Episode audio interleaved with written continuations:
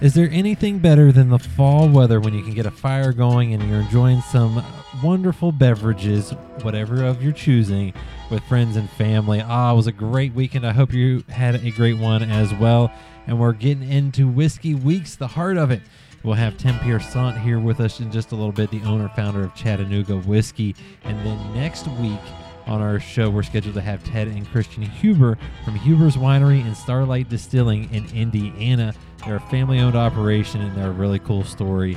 Uh, so, so you don't want to miss that. And remember, Whiskey Weeks is presented by Ober Gatlinburg, which is our giveaway. You can win four packs of tickets to Ober Gatlinburg in Gatlinburg, Tennessee. Premium wristbands, tram ride, over $200 value. All you got to do is go to our Instagram page, follow the directions, and those could be yours. You got a little more time to sign up, so don't wait. And remember, come discover all the wonderful things that Ober Gatlinburg Ski Area and Amusement Park has to offer. Experience breathtaking views as you ride the aerial tramway from downtown Gatlinburg to the mountaintop to play, shop, and dine. Summer tubing, wildlife encounter, coaster, ice bumper cars, alpine slide, chairlift, year round ice skating, and much more equals fun for everyone. During the winter months, enjoy snow tubing, skiing, or snowboarding, or play in the Cubby Snow Zone with your little ones. Fun festivals round out the calendar with Mayfest in the spring and Oktoberfest each fall. The mountaintop of fun and excitement high above Gatlinburg is waiting for you at Ober Gatlinburg Ski Area and Amusement Park. And remember, you can find us on Instagram, Facebook, and Twitter at Hop Spirits. So you don't want to miss our great giveaway here for Whiskey Weeks. And let's not waste any more time and get right into it with us today on the Hops and Spirits podcast for Whiskey Weeks is Tim Piersant, owner, founder of Chattanooga Whiskey, and of course, Chattanooga, Tennessee. Tim, welcome in. Thanks, Jonathan. It's good to be on here, man. Now, my first question is, you know, when I'm looking around at, at different things, trying to research stuff, I came across an article from Forbes, and I saw this picture of you rocking a very wonderful looking mustache. You still rocking that right now, or you know, or did you retire that? I I, uh, I shaved it 24 hours later. there you go. As, so, I, so I, I, can't I can't be uh, I can't be defined by my facial hair. So um, so yeah, I was like, all right, that was it. I'm good. Moving on. And there's proof of it though, so you know there's a picture. So if anyone right. ever wonders, there is proof, right? yeah, it did exist. Yes, it existed on and off for many years, but I want to say since that article, I don't think I've it's come back. So. Uh, well, now one thing that I, I do find very interesting is, uh, you know, you, you, obviously you know got into the whiskey business in a very interesting way. But what made you go kind of into whiskey? Because you know your your family has has a success uh, successful business, and and you could have gone that route. But why'd you go the craft distilling and whiskey? Yeah, um, it was the history of whiskey in Chattanooga, and it was uh, my friendship um, at the time with uh, Joe Ledbetter, and it was this the combination of uh, just our passion for wanting to bring it back, and um, and then of course you know social media and the t- and where Facebook was and the time uh, you know at that time being able to you know relate and communicate a story and you know it was kind of unfiltered and um, there weren't all the algorithms that there are now and um, that's kind of where everybody hung out. And so it was honestly just a, a marriage of things that came together and uh, that that really started the snowball rolling down the hill. And uh, it just picked up speed every day. And um, all of a sudden, we were in the heat of, you know, the battle of changing laws uh, before we knew it. And we were, you know, putting, and, and just before then, you know, we are putting all the pieces of the puzzle together in terms of what our first release was going to be and basically just kind of flying by the seat of our pants like you know like a lot of entrepreneurs and that uh, and we were you know both around 30 years old at the time. Um, so i was uh, i was so i graduated auburn university and when i was uh, 22 or 23 and then um, and then i went to go work for my dad for you know uh, pretty much up until i was 30 and just you know I, guess taking over the family business was was never really an interest of mine and but it was but i enjoyed working with my father and um, and being in manufacturing was cool and so i'm still in manufacturing so i still have that connection and that's cool um, but it wasn't like a great grandfather or great great grandfather that distilled or anything like that. I was not a I was not a distiller and I was not a home brewer.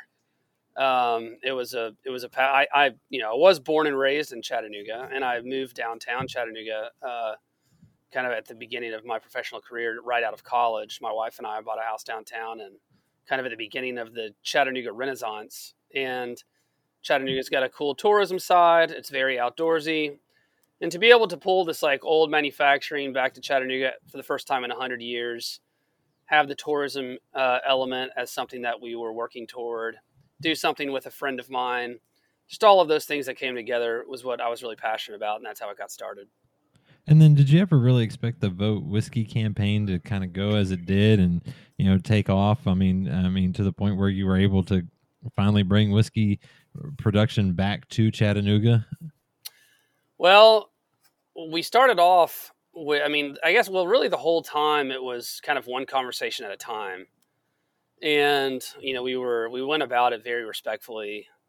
But pretty early on, I think we, we began to realize that it just wasn't going to be as easy as we had hoped. Um, and the, the conversation around, you know, like uh, with a couple of young guys bringing, you know, quote unquote intoxicating liquor manufacturing back to Chattanooga, a southeastern town in Tennessee, for the first time in 100 years is just not a conversation that they really wanted to have. Uh, I say they, I mean the legislators. So that's that's where the Vote Whiskey campaign. That's what that's you know it was inspired because we knew that we were going to have to make some noise um, by basically just raising awareness and getting people asking questions and getting people behind it, the community and um, and so to, to kind of basically move, move it along, move our efforts along.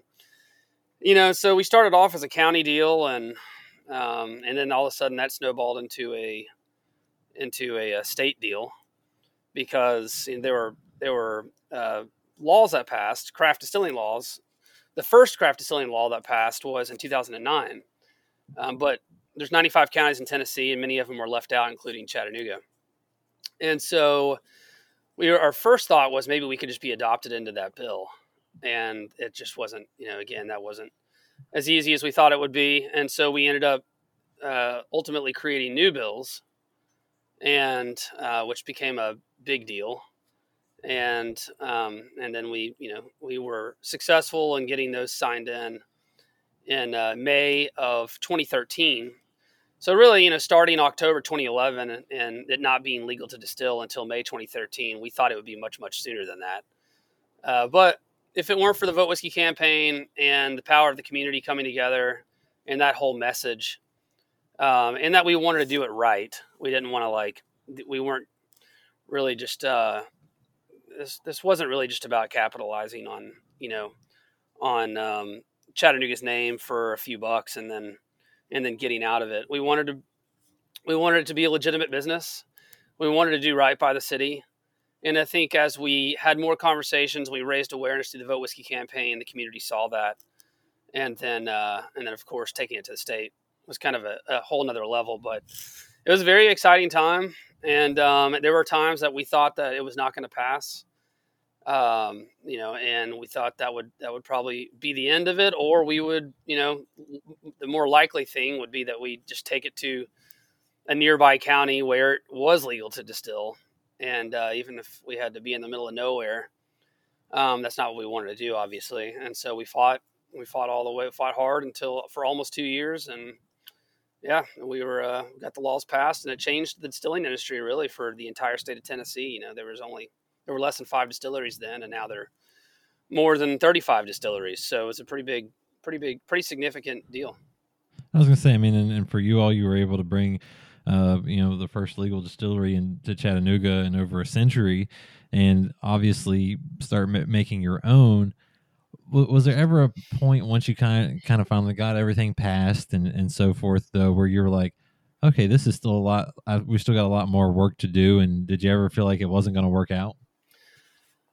Well, yeah, I mean, we went through a rough patch um, for pretty much the next year, and what was really hard is that once the, I mean, fighting laws was a really exciting time.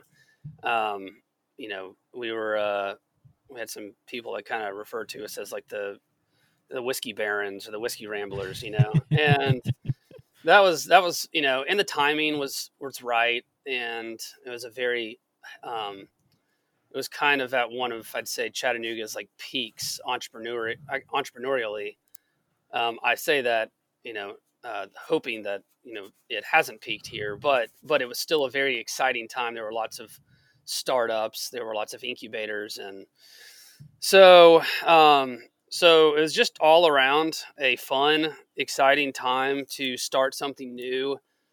And but but I knew that uh, that once the laws passed, the rubber would need to meet the road um, in terms of securing funding and building an operation, and some you know things that uh, that as an entrepreneur I had never done before. I mean, we had raised a bunch of mez debt, hundreds of thousands of dollars, nearly a million dollars worth of mez debt, to secure inventory to to launch 1816, and um, and you know we bought 1,200 barrels from LDI back in uh, 2011, 2012 so that was a big deal. But then to actually have a capital round, pay off that debt, and build a distillery was it was just a new ball game. And I was I was you know quite nervous about that. Um, trying to find a location and just cont- keeping the momentum alive was really was a was a big deal. You know how we kept the momentum alive and um, and finding again finding a location in kind of you know making this announcement. Chattanooga, we did it. We fought the laws. We won now we're going to build a distillery and we can't wait to reveal where that's going to be. Well, we revealed like three different locations, um, meaning like every, every time we would reveal a location, it would fall through. So we kind of got on a slippery slope in 20, 2013, 2014. And yeah, there was there was a moment where I thought it was not going to happen. Um, and we, you know, we we were very successful at raising money right when the law changed, actually so we got the we got the capital raised. Um, we paid off the mez debt and you know the the inventory and um, and we were ready to build our first distillery. But uh, I think you know our eyes were much bigger than our stomachs could handle, and we were we were you know we were basically just inexperienced and our uh, and we weren't and, and my co-founder and I were not aligned on exactly what we wanted to do and how we wanted to go about it. And, you know, that eventually ended with us splitting. And it was around that time that I thought that, well, if the partnership doesn't survive, then neither will the business.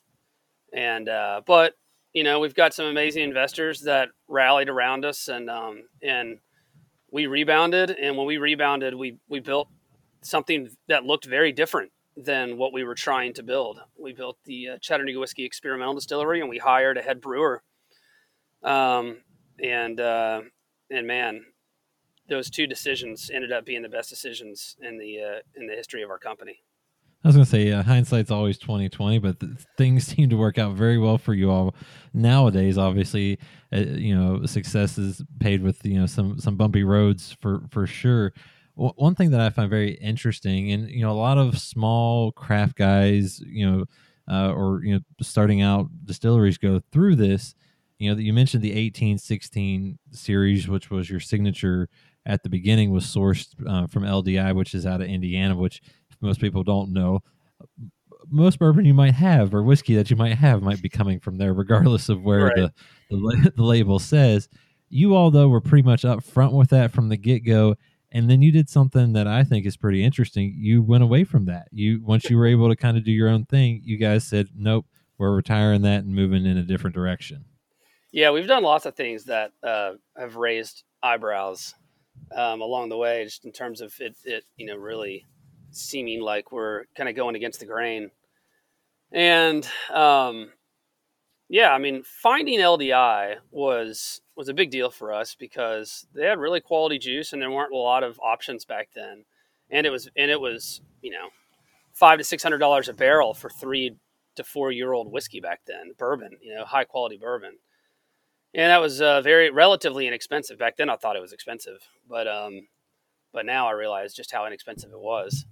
But uh, so finding that source was a uh, was a big deal um, and you know, it was the 1816 line was all about telling the story of Chattanooga, Tennessee, and what what whiskey used to be in Chattanooga, right? And it was kind, and that was that was having that having that story was our campaign to raise awareness and change laws and say, hey, could you know, can't you just imagine if this was actually made in Chattanooga, Tennessee, and you know, it was an authentic whiskey distilled here, and the jobs were here, and and that was all part of our story. So there was really no reason for us to hide anything.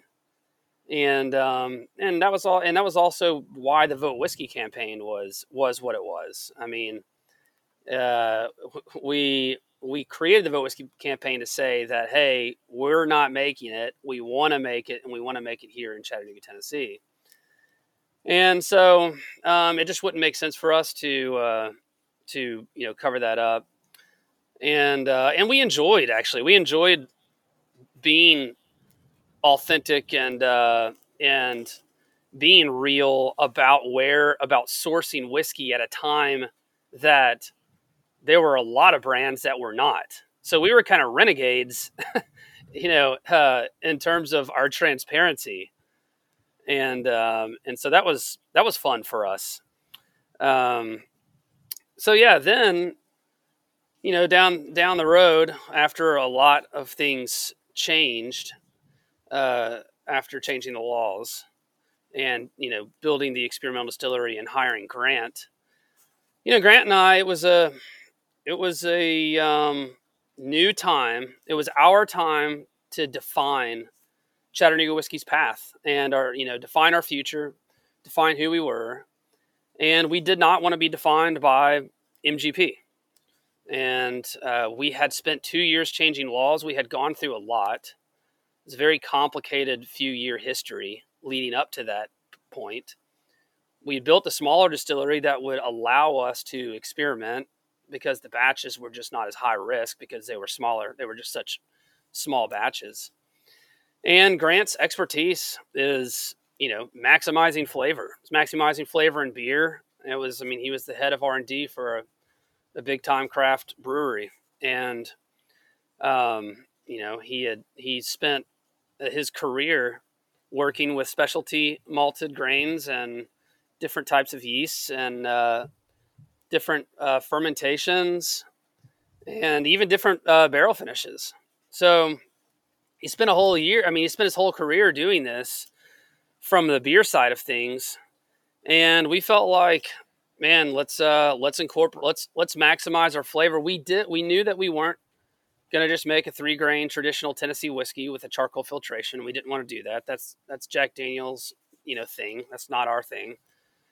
And uh, but we did. We've been selling bourbon, so we didn't want to abandon that. We wanted to continue to make it make a straight bourbon whiskey. That's what we love. That's what we built a brand off of, a several thousand case brand just in the 1816 brand in three states.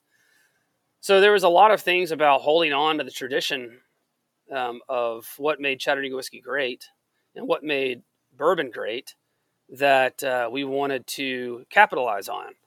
And we felt like we could, you know, through the experimental distillery over a several year period, we felt like we could explore specialty malts and uh, long cold fermentations and different types of yeasts and um, you know, different barrel finishes, different toasts and chars. We felt like we could really explore that in these small batches before we ended up ultimately building a much larger craft distillery and scaling up something that would ultimately replace 1816 reserve and 1816 cask. And it was a huge risk, but we felt confident that we could pull it off.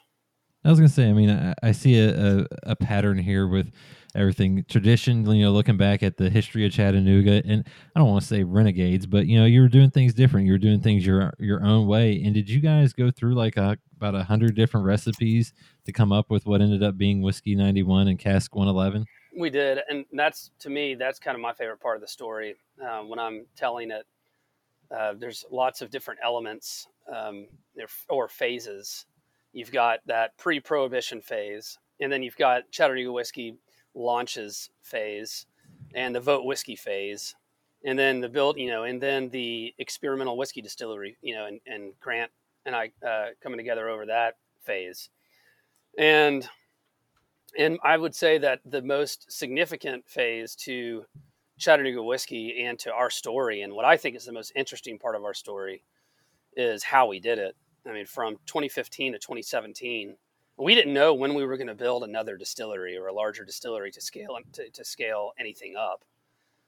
So, uh, so we, you know, took a chance on on that by, you know, I mean, it wasn't even it wasn't my idea to do a different recipe every week. That was Grant's idea, and I was and I was really nervous about that um, because I felt like we had to lay this new foundation, and the only way we were going to do it is if we just started putting away one or two, max three recipes.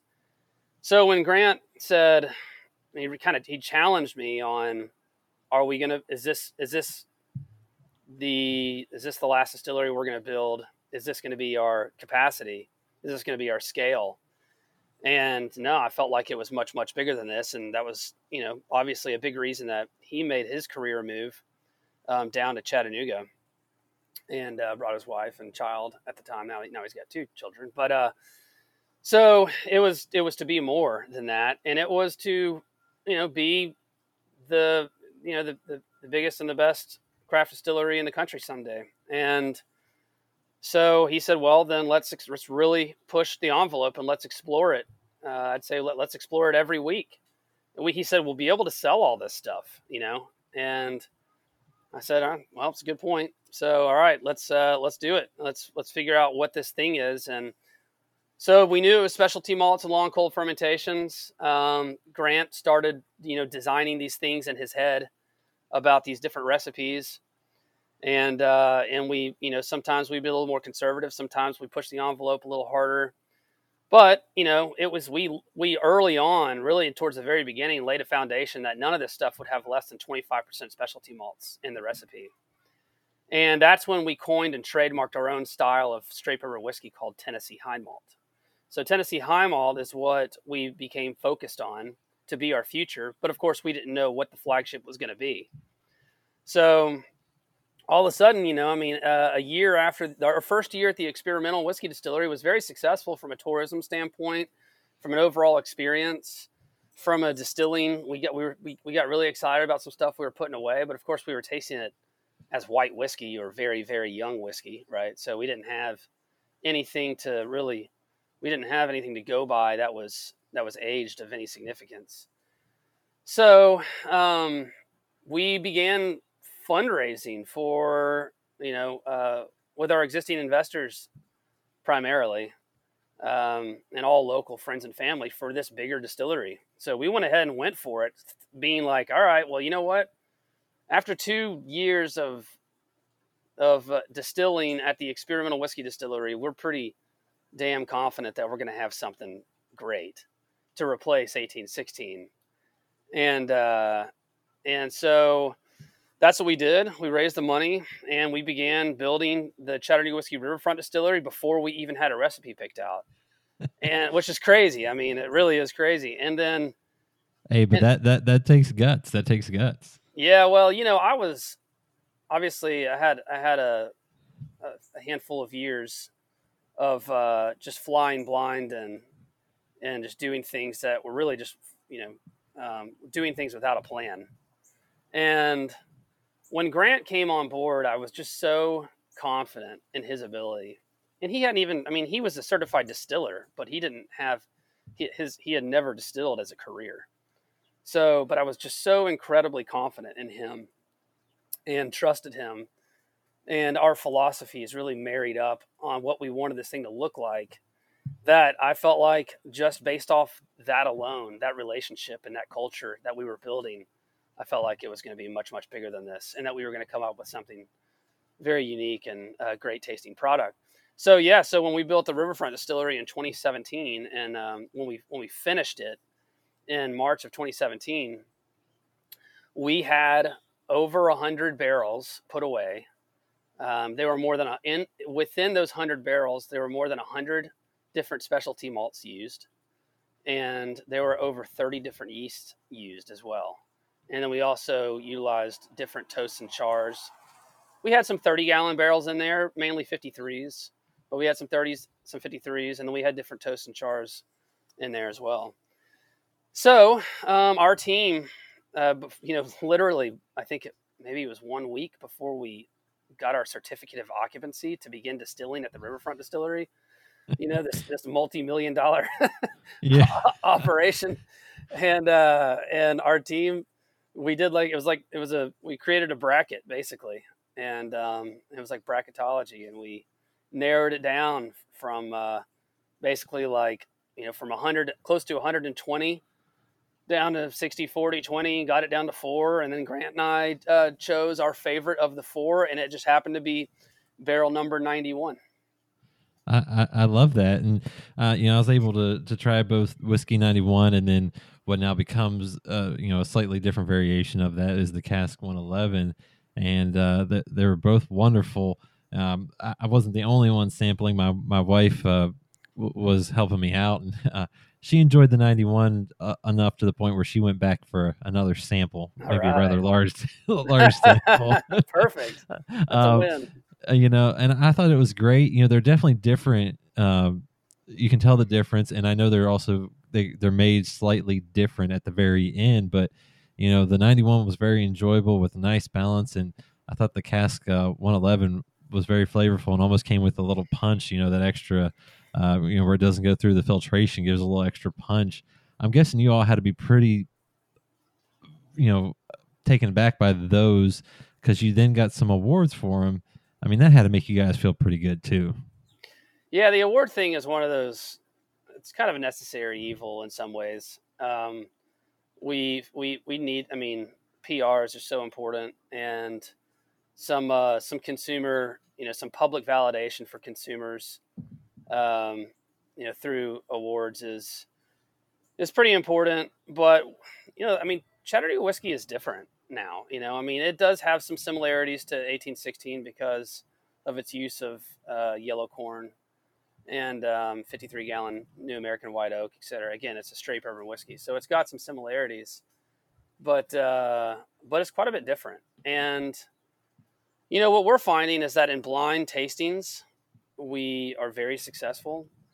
Um, but if it's not a blind tasting, it's uh, it takes a little bit of a uh, bold consumer, uh, somewhat of an independent mind to kind of step outside the box and say and, and be willing to to say that or, or to admit that it's good, right? I mean, because it's not a six to ten year old Kentucky bourbon, bourbon, you know. So, um, it, so. Anyways, we're uh, we were just thrilled with the product, and it's kind of there's a funny backstory behind the release of 91 and 111 in terms of the timing, because you know we, you, you read that man, it's it doesn't taste its age, and you, you read it a lot, mm-hmm. and uh, and for us, you know, age is kind of just a number, and it's just one it's just one flavor component of many, but historically it hasn't been treated that way.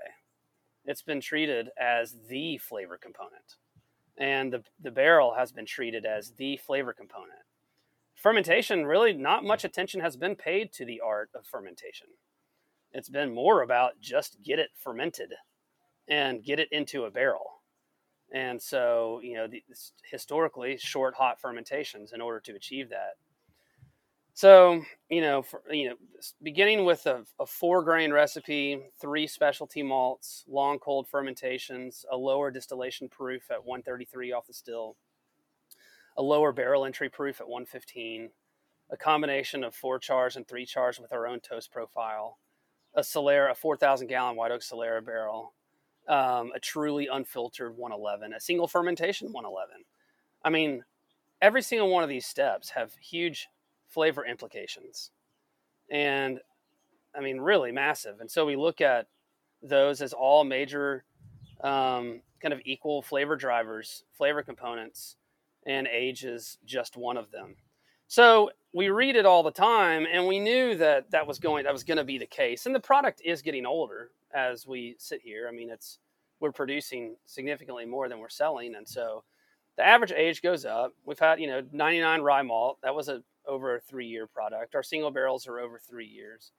uh, you know, we will be coming out with a couple of uh, products coming up that will be um, over three and one and, a, and one that's over four. Our experimental single barrels are over four right now. They're four, you know, pushing four and a half. Um, so we do have some products that are a little bit older. Um, 91's between two. I want to say it's maybe 91 and 111 are right around maybe two and a half right now. Um, so, um, but here's how it's kind of funny how it came about. Um, I mean, cash flow was was a consideration for sure, but it wasn't like the consideration. Um, the consideration was when I I've been I'm just so impatient when it comes to I just get so excited about what this product tastes like ahead of time. And Grant, you know, he's much more uh, he's much more kind of um, methodical in term. I mean, obviously that's what he that's that's what he's paid to do. It's what he is great at. But he's in his mind, he's like, look, there's no point in tasting it until it's ready, right? So I don't have like Grant doesn't feel the need to go back and drill into barrels or thieve from barrels, you know, once a month. Uh, he just doesn't. It doesn't. It's not going to do anything for him. Uh, whereas, you know, I just am so excited about our future that I'm going back there in Riverfront, and these bar- we're starting to fill up the barrel house, and I'm like, Grant, can we uh, can we go pool? And he's just like, yeah, sure. Every time, you know. And so I'm like, thanks for, you know, uh, entertaining me. And so we would do it. And, you know, for the first, like the, the, the white dog, it's just so good and so flavorful. Now, I've heard some say um, that they don't necessarily believe that a white dog really has any indication of a good white dog has any indication of a good aged whiskey but we haven't seen that uh, found that to be the case. Uh, we found that a good white dog makes a good whiskey. So we've had absolutely delicious white dog whiskey coming off of uh, the still at our 91 recipe. And as they went away in barrels, we would put we already started the half four char, half three char with the toast. And so I would, you know, about once once a month or so, I'd you know go back and drill into them and taste them. And you know, they for the first year, I mean, when when you don't within the first year, if you don't hit certain seasons, it does make a huge impact. So, like if if you're tasting product, let's say that's like six months old, but it's never experienced, or say it's eight months old, nine months old, but it's never experienced a summer before, then it's uh, that summer is just so critical. So, um, so the product was, I was like, man, it's got it's got the foundation.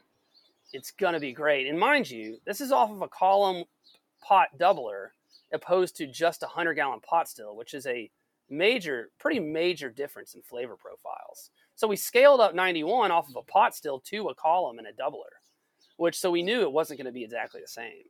So yeah, I mean, like I was pretty nervous about that, and so I, I just can't, you know, so I'm going back and you know we get to like a year old and I'm like, man, you know, it's just obviously like it's still got a kind of a vinegary. It's just kind of even at a year, it's just still a little vinegary and uh, and obviously you know tasting young and sometime between like 12 months i think i gave it a rest but like that gave it a sampling a rest but it was between like 12 months and and 19 months that i i pulled a sample at 19 months and it was a total holy cow moment it had it had changed. Like it had totally turned a corner. And I was so confident in it. And Grant, it's so funny, Grant hated this at the time. He I was so confident in how good it was that I I was like, you know what? We have nothing to lose in blind tastings with this product. Because if people say tastes young, well, it is. So, and it's not for sale. So it's not a big deal. So, but I think it tastes so good that I probably blind tasted. I was between 50 and 100. It was a lot. It was a lot of people. And it was really refined palates. I mean, people that were professional bartenders, craft, you know, craft bartenders slash mixologists, chefs, uh, James Beard chefs, um, I mean, I tasted a lot of people on our product blind tasting them, and I would take it and I'd put it up against the stuff that everybody thinks tastes really good. You know, a lot of uh, Buffalo Trace products, Four Roses products, uh, you know, Brown Forman products, and um, we won at 19 months. We won like I mean, we won the blind tastings like 95 percent of the time. I- I'm talking like over 50 blind tastings. We won like 95 percent of the time, and I have an exact number somewhere. I can't remember it, but but I would I would ask them to guess uh, the age, and I would say the average age uh, quoted was somewhere between like on a on the minimum six years old and maximum like ten years old. and it was and when I when I told when I revealed that it was 19 month Chattanooga whiskey 91, it blew people's minds every time. And Grant even though he was very unhappy that I was going to blind tasting people, I said, dude, just trust me, it's a win-win. Like we we just can't lose on this. Because and when when the results came back, I said, dude, I want to I want to release this product at over 2 years old. And I feel like I feel like we can. And he we were 100% uh, on board um, after all those blind tastings because of that. That that is awesome, and it is and it is it is a great product. I, have you know a, a, friend of mine uh, has some family down there, and when I you know kind of uh, showed off some of the bottles, he was like, "That's every time I go by there, I make sure to bring some home with me because he lives in Ohio now." And it, it is a great product, and that is one thing I read as well was it tastes older than it is, and uh, I like age is only a number. I think that applies to not just whiskey, but but but a lot of things in life, yeah, yeah. For, for sure. Um, my my last question for for you, Tim, though, is what's next for you all? Because it sounds like you've got some more stuff coming down the way. Obviously, things get a little older. Uh, you, you know, you get to do a few more different things. What's next for uh, Chattanooga whiskey? So right now, um, we are expanding our distribution. Uh, we're doing it very strategically and slowly, but because um, we were in Tennessee, Georgia, South Carolina for seven years before we expanded into our fourth state, uh, which was uh, which was Alabama and then Florida. So um, we we we probably are not going to go much wider than uh, than where we are at the by the end of this year, which will be 12 states. And we are in the process of launching Illinois and Ohio, and so kind of uh, we're going to start tackling the Midwest so we'll kind of have the southeast covered, uh, including Texas and Colorado, which are kind of out of the southeast, and then um, and then uh, and then the Midwest before we go up to the northeast or the west coast. So that's that's a you know that's big for us. Um, we do have some new releases coming up that will join 91 111. We just released 99 Rye which uh, is a malted rye, so it's in the Tennessee High Malt family. Everything we do will be. So that's uh, that's really exciting. We continue to do, and we've done over 300 experimental barrels. So uh, I think we had this th- just this year alone. I don't even know how many experimentals we've released this year. Over 10. I mean, we've done if you include the single barrels, it'll be. So we've had uh, we've had a lot of releases out of the experimental distillery. Um, we'll continue to have those. We, we continue to innovate, but we innovate within the, the, the parameters that we've kind of constructed, which uh, the, the Tennessee high malt parameters. So that's what we're focused on. We don't have, you know, again, we've got some really exciting releases in 2021 that will join 91, 111, and 99 rye malt in distribution. We have some really exciting experimental releases the remaining of this year remainder of this year and then uh, next year as well, of course, and moving forward. And and then slowly but surely um, gaining distribution. I mean that that's it. We're not we're not really focused on anything else. So I know that doesn't sound exciting, but you know when we when we built the Riverfront Distillery, some might say we bit off more than we can chew, and because uh, we definitely there were definitely bigger shoes than our feet could fill. And and we are now filling those shoes and we'll continue to fill those shoes for a long time to come. So i just can't really look past that. I was gonna say you guys make make some great stuff. I mean it's the first time i've had it first time my family had it and pretty much no one had uh, well, for sure no one actually had anything bad to say they all said it was it was wonderful really enjoyable Uh, so you guys are doing big things, and and I think your story is great because you you're kind of in tradition, but doing things your own way, kind of that non-traditional way. So it's kind of a unique balance, and I, I love love the story of Chattanooga with whiskey. Awesome, man. Well, I appreciate that, Jonathan. I'm glad your wife enjoyed it. My wife was not a, a uh, big whiskey drinker. Um, she does have a good palate, and she has always enjoyed 91 and 111. So uh, it's obviously for not just the men, but the, the you know the men and the ladies. So Absolutely, absolutely, and and I'm kind of a young whiskey, uh, you know, drinker. She, my my wife's kind of the other way, and uh, and I loved it too. So, Tim, thank you so much for for hopping on with us. Awesome, thanks, Jonathan. It was great uh, hanging out. Uh, it was awesome talking to Tim Piersant, owner founder of Chattanooga Whiskey in Chattanooga, Tennessee.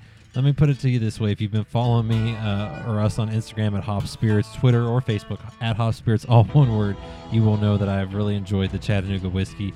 Uh, the the 91 is great, and I really really love uh, the cask 111. That might be my favorite one that I've kind of been going to here in recent weeks. So you got to check it out. Remember, don't forget our past episodes of Whiskey Weeks, like talking to Nicole uh, Austin and George Dickel to kick it off, and then also talking with Tripp Stimson of Barrell Craft Spirits and Michael Toscano of Woodford Reserve about cocktails. Those episodes are up. You can find those uh, where podcasts are available. And if you need a little help, uh, just click the link in our bio. Uh, remember, we've got a great episode for you next week with the Hubers of, out of Indiana to talk a little uh, of what they're doing. And uh, it's a lot of fun here on Whiskey Weeks. And don't forget to check out our friends at One Sip Beer Review at One Sip Beer Review on Instagram. They do near daily beer reviews, some giveaways, and they have a lot of fun. That's at One Sip Beer Review on Instagram. Until next time, cheers, everyone.